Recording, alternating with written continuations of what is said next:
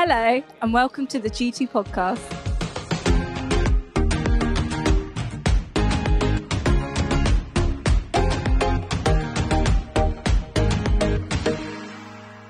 Let's start with 1 John 4, verses 16 to 21. God is love. God is love. Whoever lives in love lives in God, and God in them. This is how love is made complete among us, so that we will have confidence on the day of judgment. In this world, we are like Jesus. There is no fear in love, but perfect love drives out fear, because fear has to do with punishment. The one who fears is not made perfect in love. We love because he first loved us. Whoever claims to love God yet hates a brother or sister is a liar.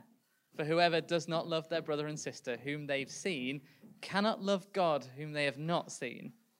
And he has given us this command anyone who loves God must also love their brother and sister. So let's land with love. Without love, whatever else is happening, if you don't have love, you know you're not in the presence of the Holy Spirit. Because we just heard, God is love. In 1 Corinthians 13, it also says that if we have a faith that moves mountains and prophetic gifts that can explain all kinds of mysteries, but we don't have love, then we're nothing. I mean, absolutely nothing, it says. Not just like a little bit lacking, but basically fine. Absolutely nothing. In Corinthians, then it even says you can give everything you have to the poor, but if you don't have love, you've gained nothing. So, what is love? What has love got to do with it? Is it all around? Will I always love you? Is there such a thing as endless love? Is it just a second hand emotion? Is love the answer? I don't know if you noticed, but we don't run out of new songs on love. We don't get bored of it. Romantic love, family love, brotherly and sisterly love, selfless love, or even obsessive love. There's always something fresh to sing about love, apparently. Around the fourth century, the theologian St. Augustine said, Let the root of love be in you. Nothing can spring from it but good. However, that's all good, Augustine, but we also know that love can go wrong. Sometimes it gets used to explain away bad things or leads to us getting hurt. Sometimes it demands too much or its lack and its need are painful. There are many songs about that too, such as Joy Division, Love Will Tear Us Apart Again, or as Bon Jovi put it, You Give Love a Bad Name.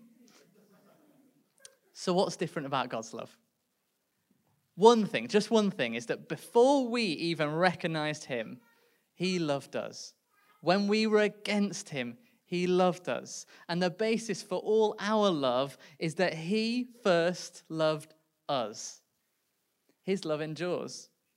He teaches us a love that, as it says in 1 Corinthians 13 as well, is patient, is kind, it doesn't boast, it's not proud, it doesn't keep a record of wrongs, it's not self seeking, it doesn't delight in evil, but rejoices in the truth. It always protects, always trusts, always hopes, always perseveres.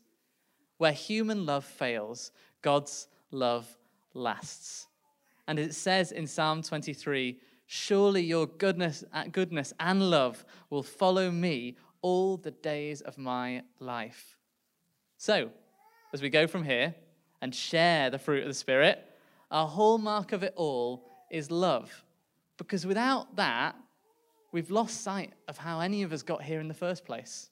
So, Let's pray to end that the Spirit of God will fill us with love. So, underpinned by love, Jesus, and knowing that you first loved us, we don't go from here with a to do list or with a self improvement list of how we need to get better at these fruits of the Spirit.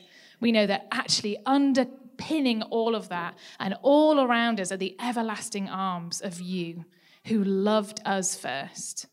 And out of that, Jesus, I pray that peace, joy, patience, kindness, goodness, faithfulness, gentleness, and self control would flow. Thank you, Jesus, for your Holy Spirit. Would you fill us now with your Holy Spirit as we go into this week? And will we know you better as a result of hearing from different people and different perspectives today? Amen. Amen. Amen.